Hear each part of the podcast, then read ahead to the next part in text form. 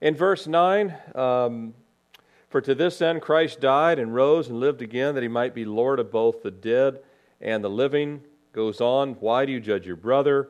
Uh, we shall all, the bottom, the last part of verse 10, for we shall all stand before the judgment seat of Christ. Now, this is different than the great white throne judgment. Everyone knows the difference between the two. The great white throne judgment, you do not want to ever stand there.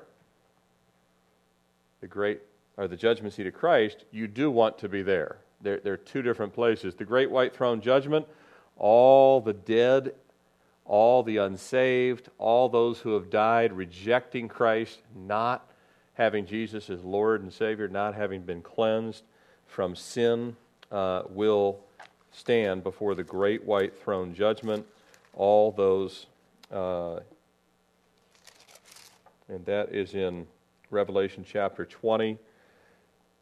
Verse 11 That I saw a great white throne, and him who sat on it, from whose face earth and heaven fled away, and there was found no place for them. So anyone standing before the great white throne judgment is lost. There's no place for them. And it tells us in verse 13 that the sea and the dead gave up their dead. Uh, their dead. In verse 14, death and hell were cast into the lake of fire. This is the great white throne judgment but this isn't what Paul's speaking of. He's speaking to you and I as believers, for we shall stand before the judgment seat of Christ. The scriptures say it is appointed unto man once to die, and after that, the judgment. Everyone stands before a judgment, whether it be the great white throne judgment or the judgment seat of Christ. It is appointed that everyone will die, and everyone will stand before the judgment the judgment seat of Christ or the great white throne judgment. So everyone must stand before. Everyone has to give an account of their life and what they did. Uh, now, you and I, thankfully, we won't have to give an account of our sins because they've been covered, but we will find out what of our life survived and was found to be precious gold, silver. And we'll also find what was wood, hay, and stubble, thought, things that we thought we got some value out of, but our heart was in the wrong place. We did a great ministry, but we were causing our brother to stumble the whole time, and we got no credit for it whatsoever. It, it wouldn't keep us from being in heaven, but we wouldn't see a reward from some things. So we'll stand before the judgment seat of Christ, and Paul is reminding these believers why is it that you stand as, as judge over your brother when your brother has a judge, and his name is Jesus Christ. Ultimately, the Lord that we live for will be the one that we stand before and that we'll give an account to. You will, and I will, and every one of our brothers and sisters in Christ will all individually, one by one, stand before the Lord Jesus Christ, and He'll examine our fruit. He'll examine our fruit. He is the master fruit inspector and he will give crowns uh, for uh, certain rewards. Paul talks about looking forward to casting his crown before the Lord. Now, there's two Greek words for Lord here that are mentioned. Um, we have one in verse 9, uh, curio, to be lord of or to rule over, to have dominion over, uh, over things. And that's in verse 9 curio. And then verse 11, we have another, as I live, says the Lord, for it is written, as I live, says the Lord. And this is curios, he to whom a person or thing belongs, uh, he who has power of deciding. So we have two different, uh, the first one in verse 9, to have dominion over, to have dominion over, that he might be Lord of both the living and the dead. Now, uh, Jesus even though, I should say, not, not look at Jesus. Let's take a look at anyone who has already died in Christ, right? Remember when Stephen is being stoned today, it said that he fell asleep. He's part of the dead. The scriptures tell us the dead in Christ will rise first, right? The dead in Christ. Uh, that's speaking of the physical body being dead. Jesus is Lord over all those whose physical bodies um, take a look at Chuck Smith, has just gone, just gone to be a home with Lord, right? Chuck's body would still be in a casket, or, well, actually, didn't they, they actually, think they threw, what did they do? I can't even remember what they did with, with Chuck, but uh, I know they had the big surfer thing out in the water, but I don't, I don't know, did they put his ashes out there? I don't remember that. Um, I mean, I watched his I watched his memorial service and everything, but I couldn't tell you what they. I don't think Chuck cared what they did with his body, but you know, he's like, "Look, I'm going to be with the Lord." But his body is physically dead, and the Lord is Lord over those whose bodies have physically died. Remember, because uh, Jesus said to the Pharisees when they were mistaken, He said, "I am not over, God over the dead, but of the living." I remember He said, "I am the God of Abraham, Isaac." and Jacob back in the Old Testament. And Jesus actually helped them understand that God was saying, I am the God of Abraham, Isaac, and Jacob. Though their bodies were physically dead, everyone understood they went to funerals, or we understand them to be no longer with us.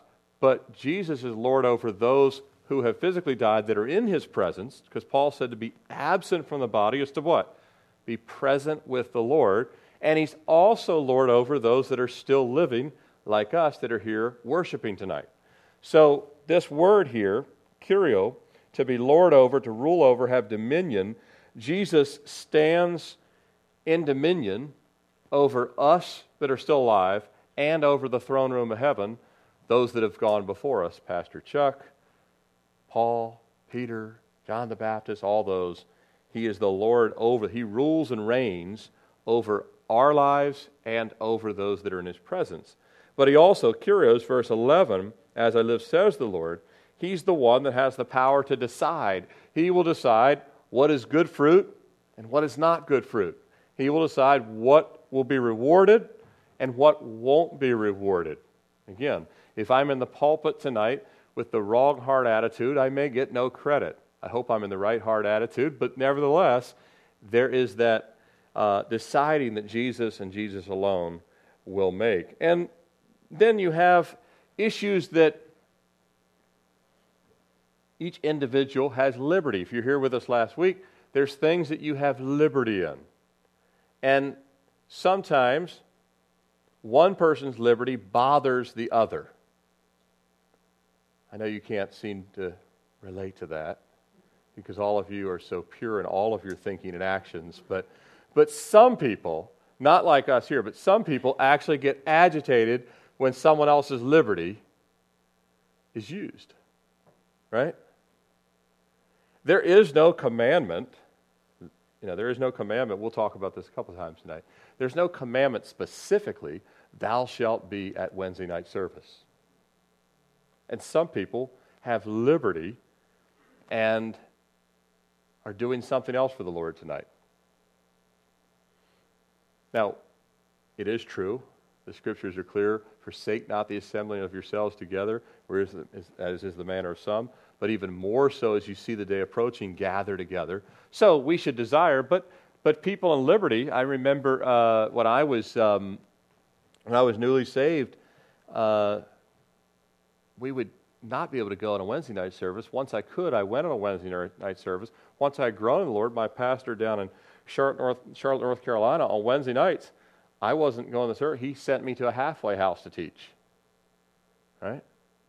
Anyone that didn't see me there might say, I thought you valued these nights. But I was actually teaching somewhere else.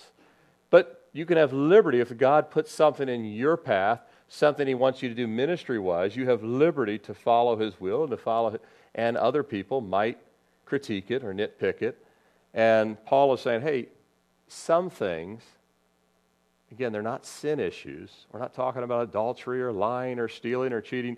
Some things, you have to let another brother and sister of Christ hear from the Lord and allow the Lord to guide and direct what they do uh, with their time. And at the end of the day, Paul says they're going to stand before Christ, and if they're wrong on this, they'll find out.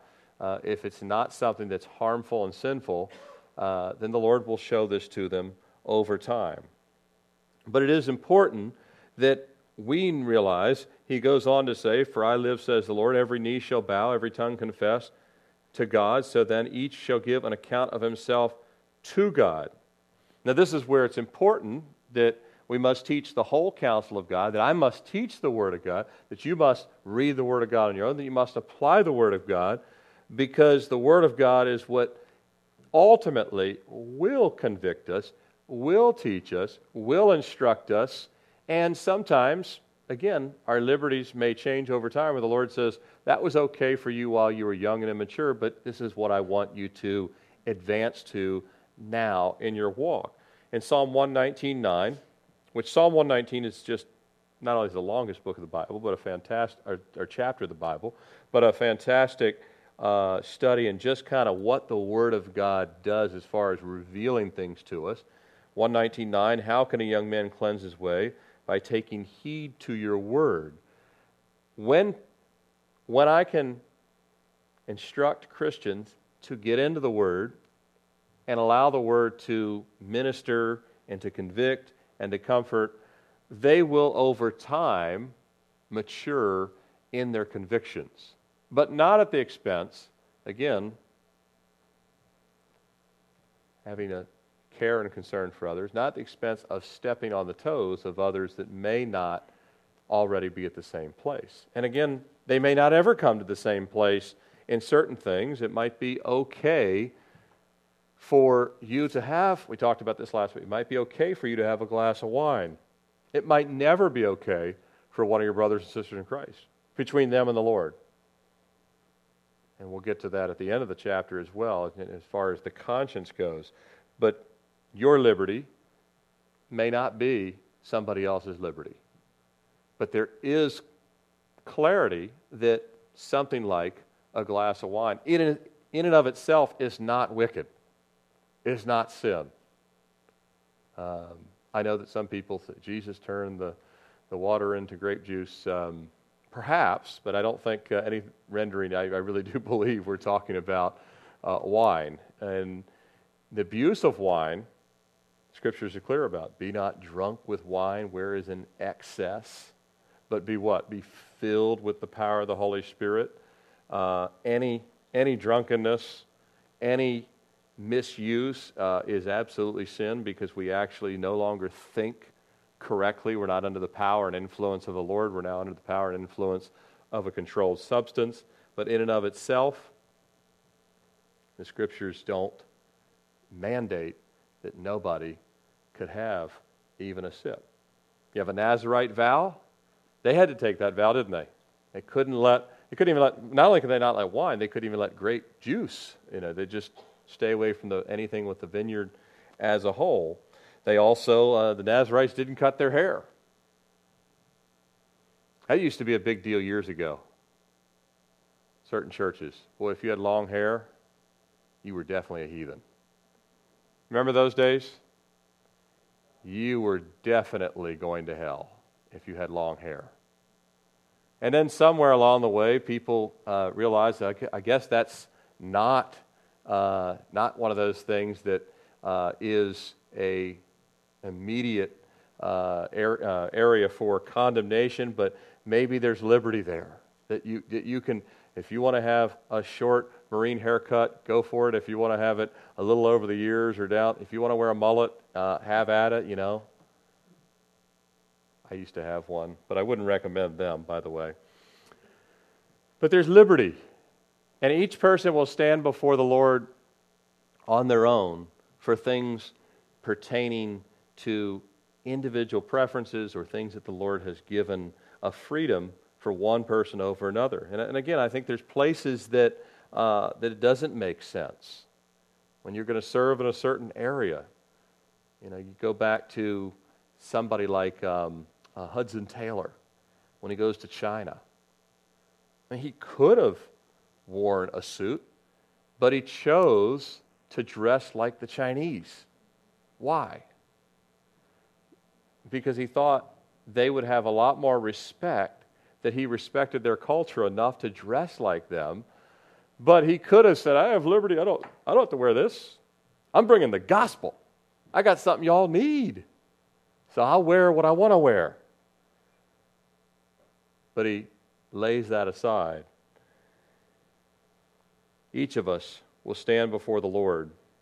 So rather than take non essential things and divide, sometimes dividing as groups, and sometimes just dividing two people, one with another. I, have seen this where people that even had a good relationship will take one conviction and divide over it.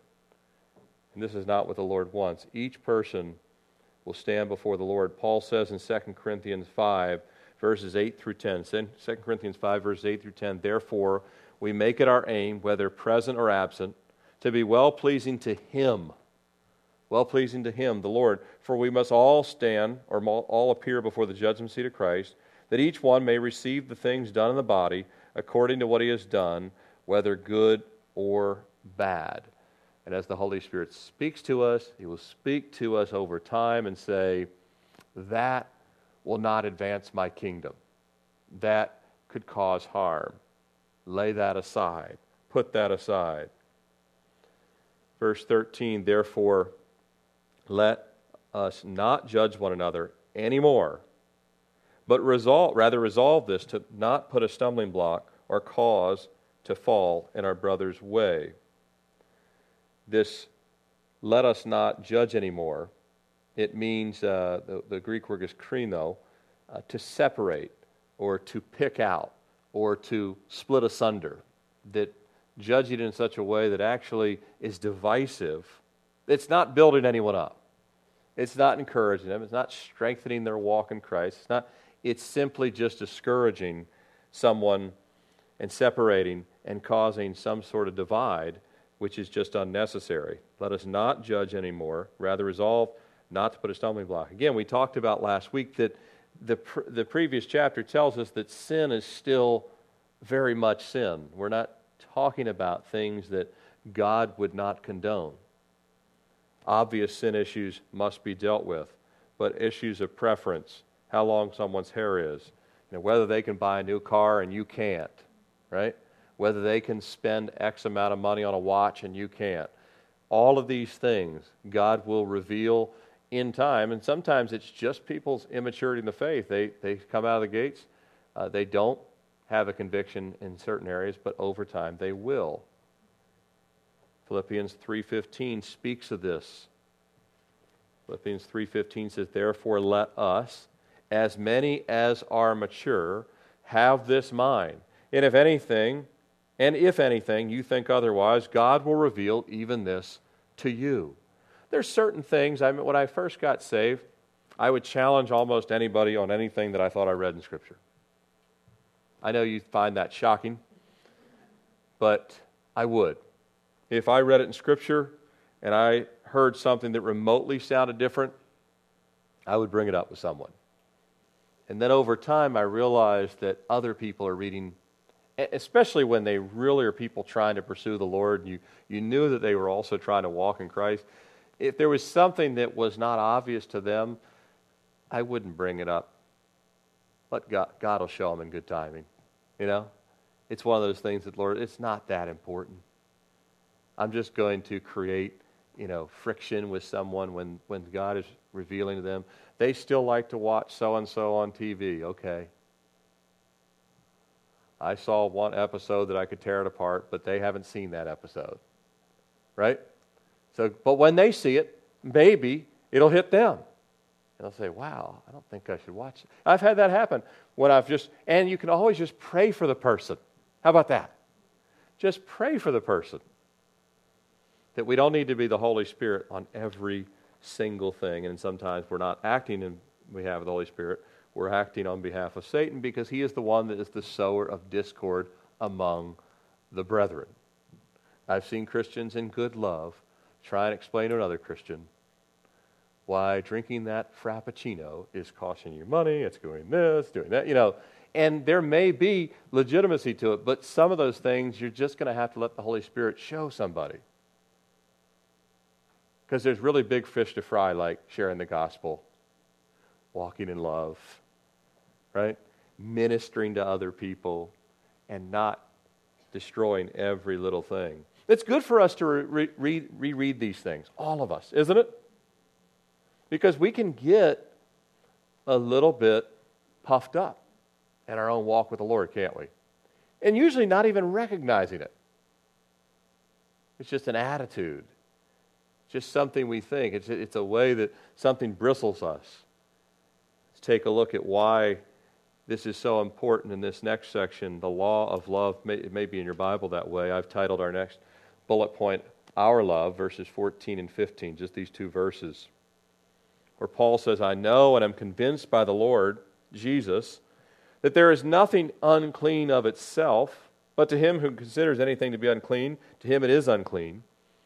He's speaking most specifically here of food. We'll come back to that point in one second. He goes on to say, Yet if your brother is grieved because of your food, you are no longer walking in love. So it's clear, but in the context of verse 14 and 15, Paul's talking about dietary issues.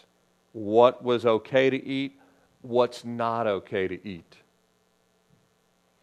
Anyone ever watch that show, Bizarre Foods? I love that show.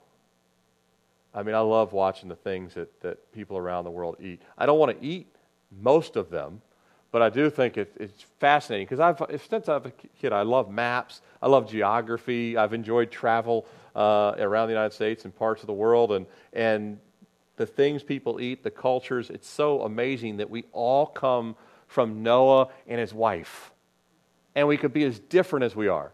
Looks, taste, dress culture. I mean, God has, in some sense, a great sense of humor, but also a great sense of diversity when you look at the landscape and all these different things. But if you were Jewish and you encountered some of those things,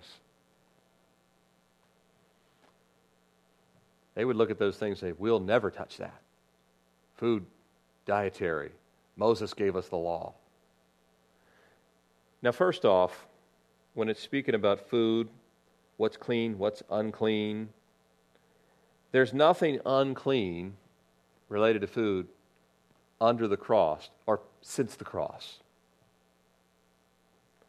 But there certainly was under the law. How many of you read the first five books of the Bible, the, the Torah? There was plenty of unclean things under the law related to food or dietary. Even before the law was given, we see in Genesis 7, verses 7 through 8, the scriptures speak of both clean and unclean animals that Noah brought on the ark. It says that he bought, brought both clean and unclean animals. Now, whether this was understood by Noah, that Noah actually understood even at that time, well before the law, that there were clean and unclean animals, or Moses was referencing that for the distinction of his Jewish readers, which would have been the first people to get their hands on the Torah, we don't know. Either one are possible that Noah did know it, or that Moses wrote it that way because he knew that as his people would read the Torah, they would immediately remember, oh, yeah, clean and unclean. It was just another additive reminder. Either, in either case, it's the first place we see the mention of it.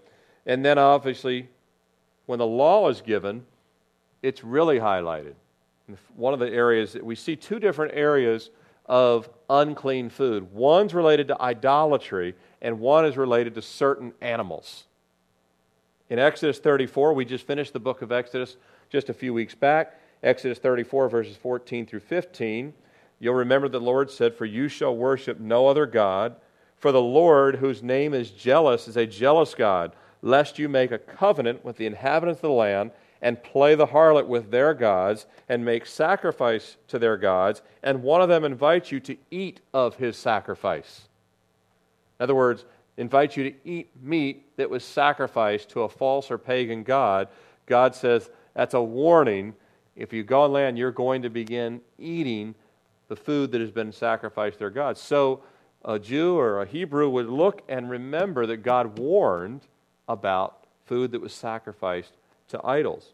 You also have the dietary requirements of the law of what would be kosher, what would be allowed to be eaten for a Jewish person, and what they could not eat. And that's very specific in Leviticus chapter 11. It's also in Deuteronomy as well. Uh, Leviticus 11, verses 12 through 16 says this Whatever in the water does not have fins or scales, that shall be an abomination to you. You can't eat a manatee in, then, in those days if you're Jewish. You wouldn't be allowed to eat a dolphin, right? It says, Whatever in the water does not have fins or scales shall be an abomination to you. No seals. Right? Fins and scales. If it doesn't have fins or scales, fins or scales. I don't know about the seal. It does have fins, doesn't it? so maybe the seal was okay. But it goes on, it says, And these you shall regard as an abomination among the birds. They shall not be eaten. They're an abomination. The eagle, the vulture, the buzzard. I'm sure a lot of you have always wanted to eat buzzard, but if you were Jewish in those times, it was off limits. The kite, the falcon after its kind, every raven after its kind, the ostrich. Sorry if you like ostrich meat, which is now popular in a lot of stores. These also shall be unclean. It goes on uh, in the, the uh, 30, 29th, 29th and 30th verses.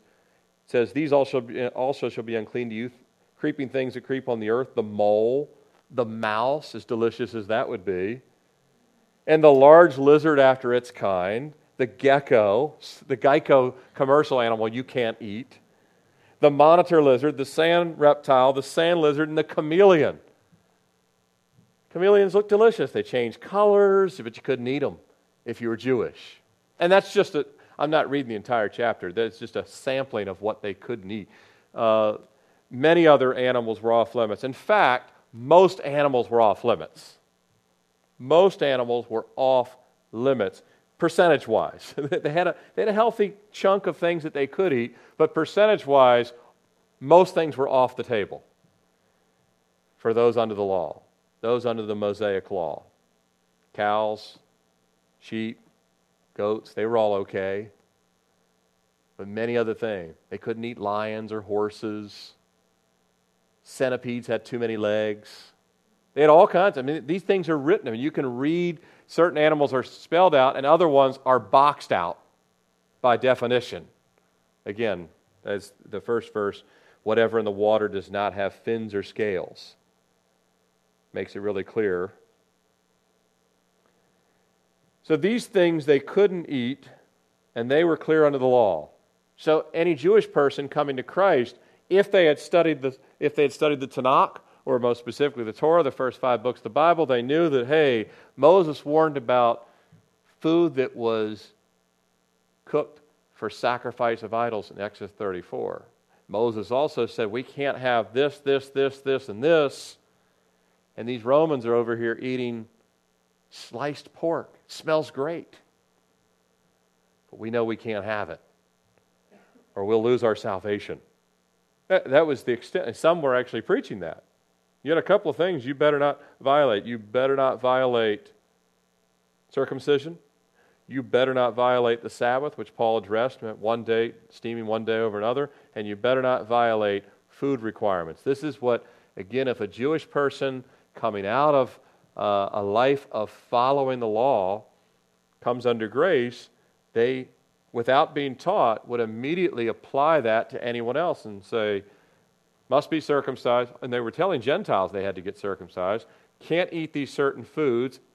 And oh, by the way, you must meet on the seventh day of the week, no more meeting on the first day of the week. All of these things. But the diet here specifically. Yet if your brother is grieved because of your food, you're no longer walking in love. The Jewish diet, although it was finite, you have the Gentile diet of anything goes. And so both sides coming under Christ have to walk in love with the other and recognize the Jewish person that maybe, like Paul, has come to the maturity of saying, under Christ, these things are abolished, but my younger Jewish brother here is still intensely focused on eating the things that were approved by Moses. Therefore, if I invite him over for a meal, I'm going to stick to what's kosher because we can then stay in the spirit and discuss things of the Spirit and discuss things of the Lord without causing him issues. And if you're inviting a Gentile person over that just recently was heavily involved in paganism and idolatry, and they said, I will never, no, never eat steak that was offered to Apollos ever again. And you say, hey, I got a great deal. These steaks were offered to Apollos, they were half off today. And you're losing them too. So both Jewish and Gentile both had, both had some areas where food could be a real stumbling block. Do not destroy your, your do not destroy with your food one for whom Christ died. You're no longer walking in love. Think about where they're at. As I mentioned, Christ, though, has abolished the ceremonial food requirements of the law under the giving of his blood and grace. Peter found this out. We don't have time to read it, but you can read about it in Acts 11, 5 through 9. When Peter was, a great sheet came down from heaven and all kinds of creeping things. And, and Peter said, I've never eaten, Lord, because the Lord told him to rise and kill and eat. And Peter said, I've never eaten that kind of garbage in my whole life. I've never eaten anything unclean. I've kept myself pure, and I still, even, even after salvation, the Lord says, it's okay. What God has called clean recognizing that the Gentiles would be grafted in and were being grafted in to the faith, and the Gentiles could eat these other things, and it was actually okay, especially as this would be especially important if you were a Jewish apostle or one of the disciples and you went to another part of the world, like Thomas, who goes to India, where he was martyred, right? Goes to India and he's killed for the faith there. Well, when he gets to India, the people aren't going to say, Thomas, can we cook you some kosher food? He's going to have to eat what they offer. Sometimes it'll be kosher by accident, and sometimes it won't be. But he couldn't cause them to stumble when they come into Christ and, hey, you guys can't eat that anymore and you can't eat this anymore. Loving the heart and the soul and caring about the individual and recognizing that Christ has put these things, the ceremonial requirements, the righteousness of the law, if you look at the essence of the righteousness of the law, the purity of the law, the Ten Commandments, the given feast specifically for Israel, these did not go away. You understand that those didn't go away. The righteousness of the law, the purity of the law, the Ten Commandments, the giving of feasts specifically for Israel as a nation state, not the church. Israel as a nation did not go away, but the Jewish believer could now eat things that were outside of the dietary aspects of the law and not be violating God's holy law. There were a difference, a distinction but they still may not want to. It would be both wise and loving not to do so what you want to do in any situation. My messianic friends, you guys have met Sam and others that come here, um, they have to live this out, or they choose to live this out. The Lord has revealed them to live this out on a regular basis. Much more, I, it's not something I, uh, I actually think this text is not something that most of us deal with that often not as it relates to food. I'm going to get to where some areas where we do deal with it, uh, but food is not one that I think that most of us deal with. Uh, I can't remember being offended by any of the things you guys have put in front of me, ever. And taste doesn't count. that's that's just oh this doesn't taste what I. That's not offended by it. It's just there's certain things that we taste we don't like, but that's not offended by it. Not like we walk out, storm out there. I'll never go there. They put chicken nuggets in front of me or whatever it is. But my Messianic Jewish friends, such as Sam or Scott Brown or Dr. Hertz, they willingly choose. They choose not to eat pork, shellfish, other non kosher foods. Why? Not because they can't eat them, they can eat them.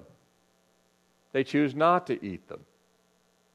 I've even been, you know, I've been with Sublevel Mount to dinner, and and uh, you know, as best we can tell, there's not a Jewish person right around. Not that we would know one way or the other on the other tables. I, at our table, there was definitely not. the tables, but the, the possibility that one of these brothers could talk to someone at another, another table, and if they found out he was Jewish eating a pork sandwich, they immediately will disengage. And so it's putting a wedge where there's not needed. So, not just, just stumbling uh, our brothers and sisters, but also making sure we keep open doors with those that are not yet in Christ. And again, our, our um, Messianic Jewish brethren live by this quite a bit, choosing not to eat these things. And it's not out of legalism, but it's out of love a love for the lost, a love for other brothers that are still not mature in the faith. They don't want their liberty to be a hindrance to those that have come to faith in Messiah and those that still are outside of grace, that still have not come to faith in Messiah, but still believe very much. Many non believing Jews are very adamant about dietary things. Very adamant. I, have worked with them, and they pay great attention to things like that. And if this would be a hindrance, it's not worth it. Same true holds for um, the Gentile as well. We want to we want to make sure that uh, there's nothing in our uh, food or drink that would stumble. And probably the one that's the most, as I mentioned already, is is probably alcohol. You know, what what is the Lord told you on that? For some, God said, never touch it again. Don't even put a sip near it. And some people, that's a good thing anyway, because if they take a sip, they can't take just a sip. True? Some people, they should know that stay away from other people. Um, hey, you can have a glass of wine, but maybe having it at a restaurant is not a good idea because it's just going to be it's going to be bothersome for someone that walks up and says, "I thought you were a Sunday school teacher. I thought you follow the Lord. You're a wino. No, no, no. Uh, this is a half a glass, and I'm having it with steak. Too late. They've already drawn. They've walked away and drawn their own conclusion. They didn't say you're a wino. They just thought it. So we have to be careful with these things. I'm not telling you uh, that's your. Li- that's it, I, it's not. I shouldn't say that's your liberty. You have liberty. It's not your liberty. You have liberty the Holy Spirit tells you what you must do.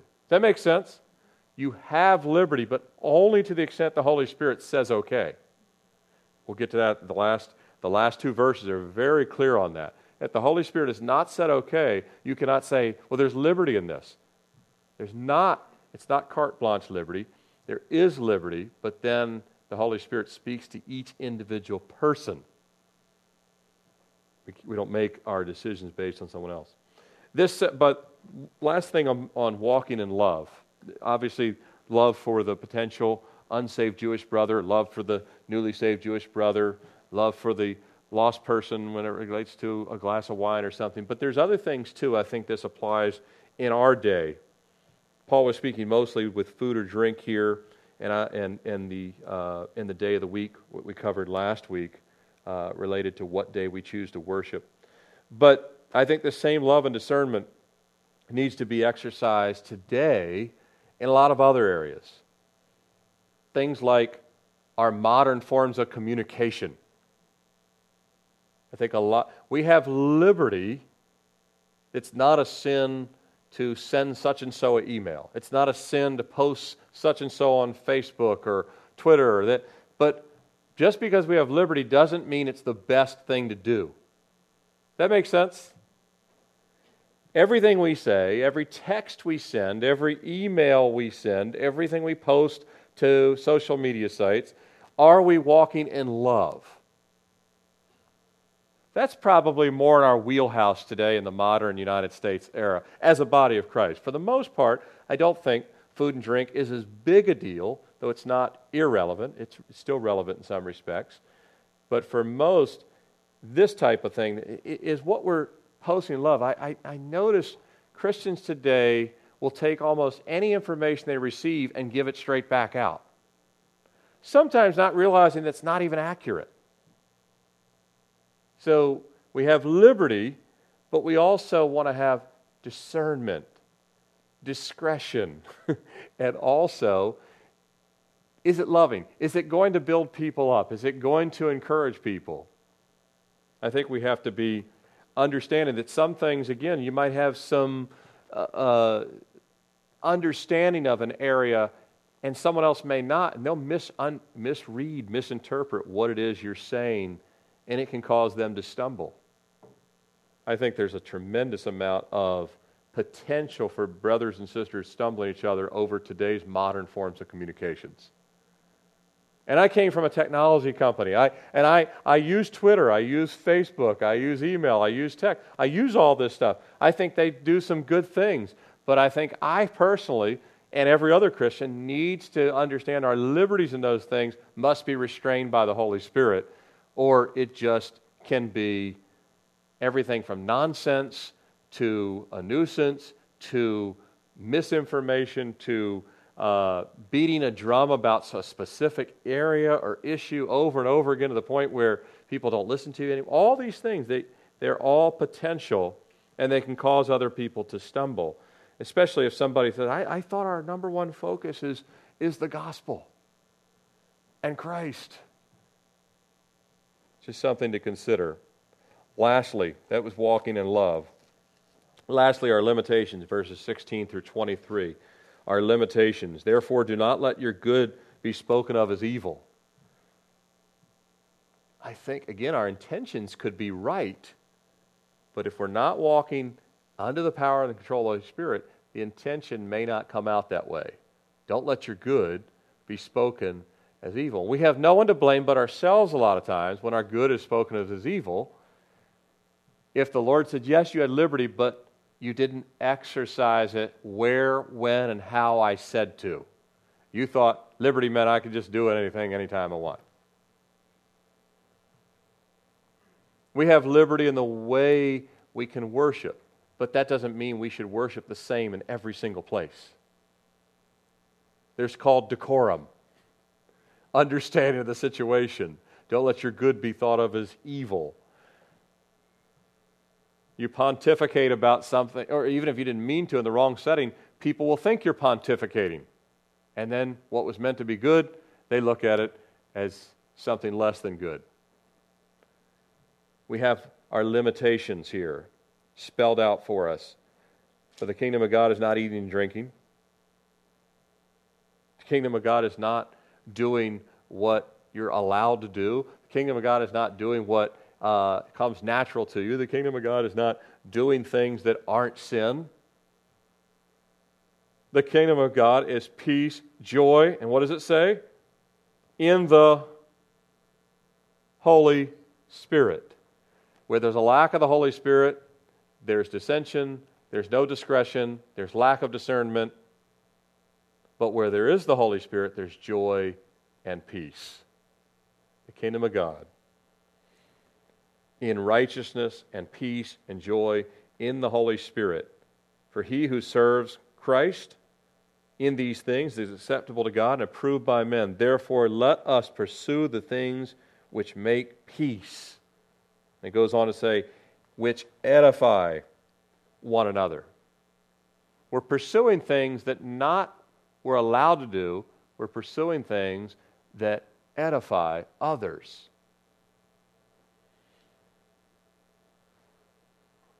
Don't destroy the work of God, verse 20, for the sake of food, or the sake of internet, or the sake of a personal conviction, or the sake of fill in the blank. Don't destroy the work of God for things that aren't all that important. He goes on to say here in verse 21 it's good neither to, it is good neither to eat meat nor drink wine nor do anything which causes your brother to stumble or is offended or is made weak. Paul's saying it would be good for you to give up anything that would cause people to waver in their faith, to weaken in their faith. If they weaken in their faith, they could end up walking right away from the Lord and from the body of Christ. It's better to give anything up that would cause them to do that. But I have liberty to do it. Paul would say, So what? And Jesus would say, So what? You have liberty as I give it to you, not a blank check.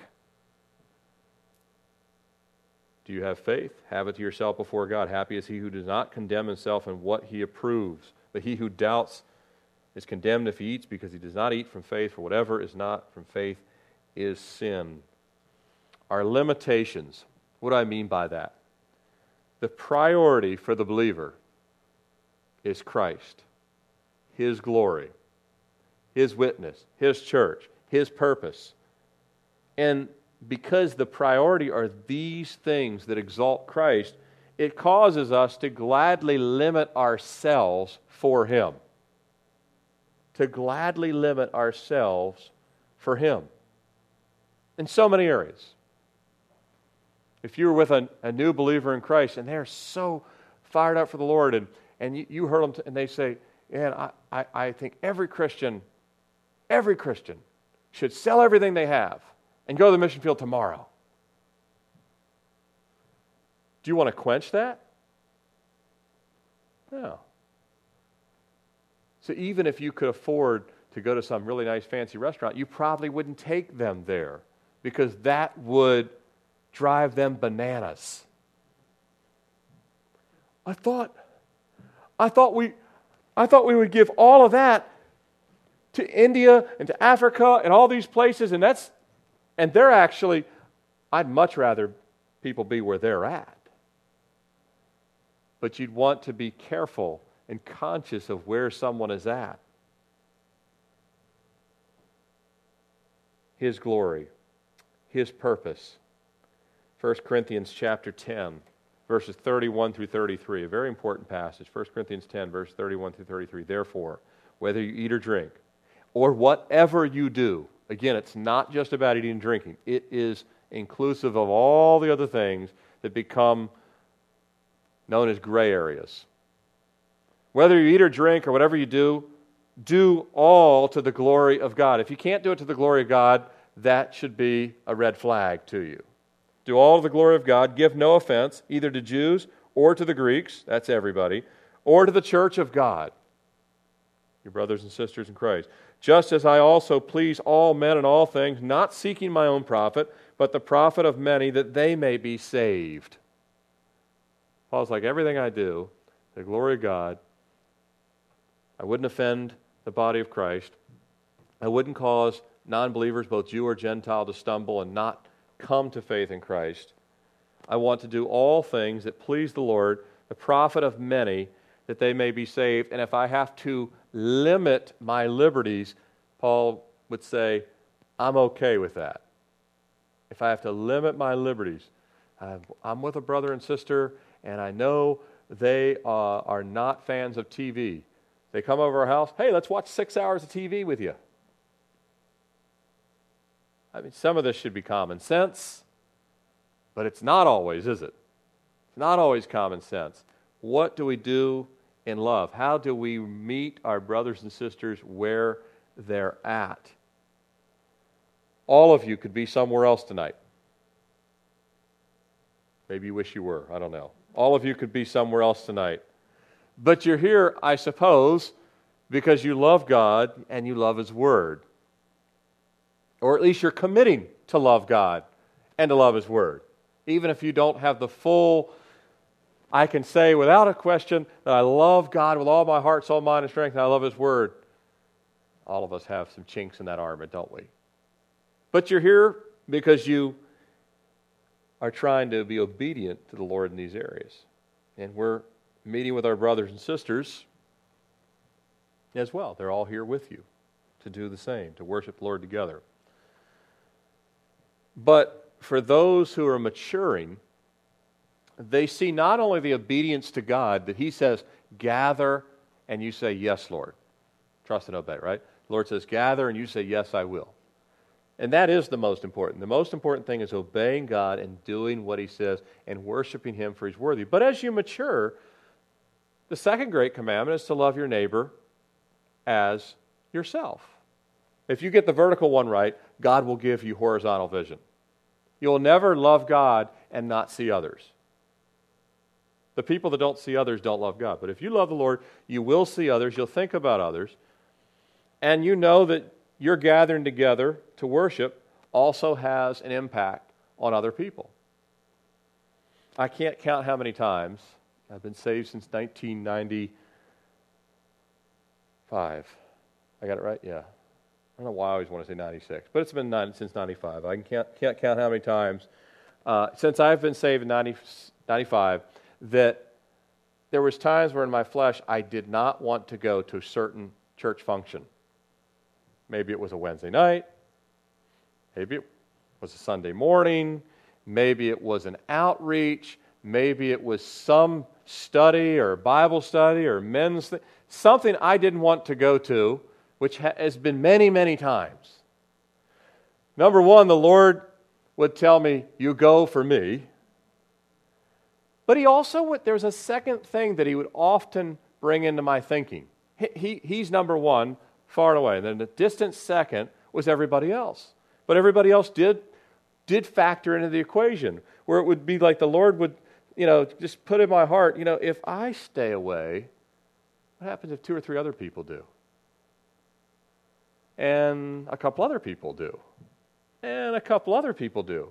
And we all think the same way someone that's really there to say, Wow, I'm gathering my. will be very discouraged and say, Why should I bother? And the Lord would always say, Put on your boots, military style. Not, not literal boots, I'm metaphorically here. And go and be standing in the gap and be there to minister to other people. I can't count how many times that I knew that I ended up somewhere, not so much because of me, not that I didn't get ministered to. In every situation, I always receive something. But in most cases, Lord had me go and continues to have me go to give something, to keep someone else from being discouraged, to help somebody else say, Man, I'm glad you're here too. And to come together. We have some liberty, but we put our liberty, we check it at the door under the guidance of the Holy Spirit. So the Spirit might say, Yes I would give you liberty any other time, but I want you to be there, do this, minister to someone else. Our liberty always has limitations. Always. And you have to be open to God changing and limiting anything that in and of itself may not be sin, but it might be sin to you because the Holy Spirit says you cannot do that. You cannot go there. You can't buy that. You can't have a drink of that. You can't go to that uh, office party, uh, and, or you can't do this. It, every situation, check it with the Lord. The Holy Spirit will guide. He will be clear. No man lives unto himself. That was earlier in the same chapter. Paul said in 1 Corinthians 10, verses 23 through 24 All things are lawful for me, but not all things are helpful. All things are lawful for me, but not all things edify. Let no one seek his own, but each one the other's well being. Yeah, Paul could say, it's okay if I don't show up, but what about them? So I'll be there. But Paul, you already know the whole Bible. Why do you need to be there? You can stay home and let the the newbies figure it out. Right? I said, no, no. It may not be something that I specifically need, but they need it. I'll be there. But Paul, you can have a you can have a bite of that. Not in the law.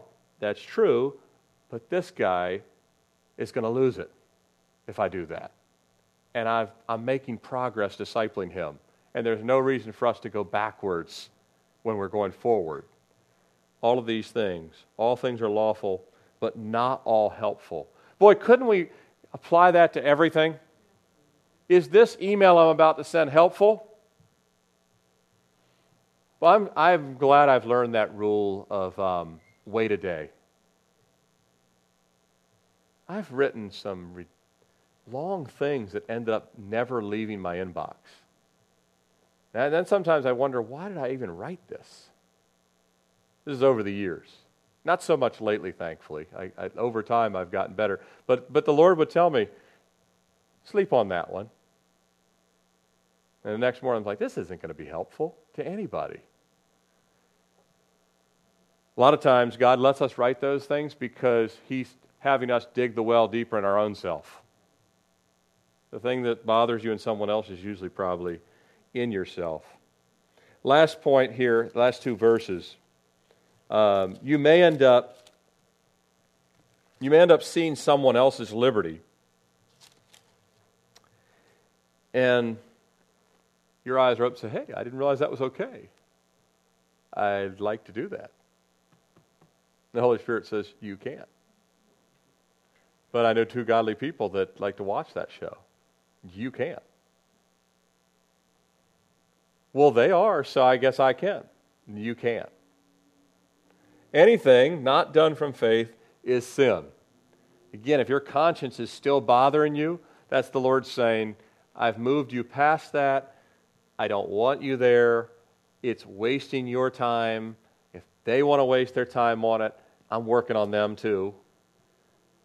I'm just giving, there's plenty of examples. Something that is something that we're struggling with, but we realize other Christians are able to do it, so we assume that, yeah, why am I beating myself up about this?